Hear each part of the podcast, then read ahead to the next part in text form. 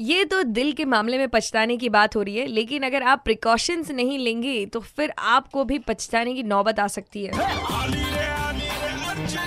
और फिर वो कहावत तो सुनी होगी। अब पछताए क्या होत की जब चिडिया चुग गई खेत? Super hits 93.5 three point five red F M morning number one घेऊन अर्चना तर तयार आहे पण ह्यासोबतच मनपा आरोग्य अधिकारी डॉक्टर नीता पाडळकर यांचा तुमच्यासाठी एक मेसेज आहे. सिन्स आपल्याकडे औरंगाबादमध्ये कोविड नाईन्टीनच्या पेशंटची संख्या सध्या तरी मॉडरेट आहे पण जसं ग्रुपने फिरणं किंवा मग आता जसं अनलॉकची प्रक्रिया सुरू झालेली आहे आणि अशातच लोकांचं बाहेर निघण्याचं प्रमाणही वाढलंय त्याच सोबत धोका हा पण तितकाच वाढलेला आहे. गुड मॉर्निंग नीता मॅम कशा आहात? Good morning good morning. याच्यामध्ये मुख्यत्वे जे सापडले आपल्याला बारा टक्के शहरातल्या लोकांना इन्फेक्शन झालेलं आहे असं दिसून आलेलं आहे. की शहरात बारा टक्के लोकांना हे इन्फेक्शन झालेलं आहे आणि बाकीचे लोक मग जे की सेफ आहेत अजून तरी त्यांच्या ही लक्षात आलेलं नाहीये. तर अशा लोकांनी कशी काळजी घ्यायला हवी यापासून कसं वाचायला हवं?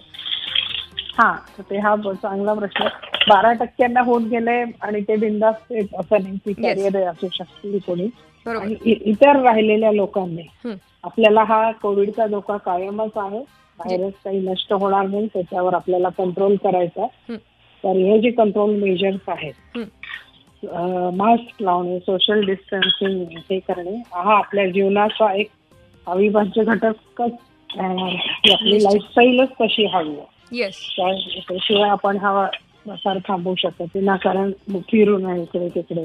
गर्दीच्या ठिकाणी टाळावं.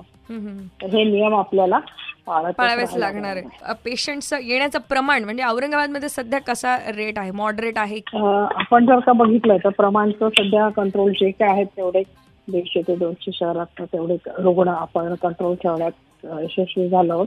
पण याचा अर्थ कमी झाले आहेत किंवा.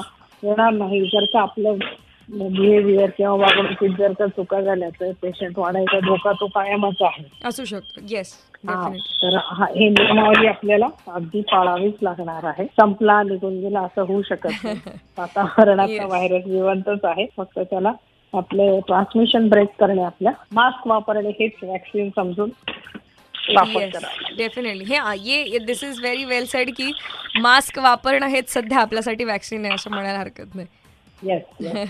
थँक्यू सो मच मॅम माझ्याशी बोलल्याबद्दल. त्या होत्या डॉक्टर नीता पाडळकरणी ज्यांनी आपल्याला सांगितलेलं आहे सध्या मास्क वापरणं हेच आपल्यासाठी एक परफेक्ट वॅक्सिन आहे.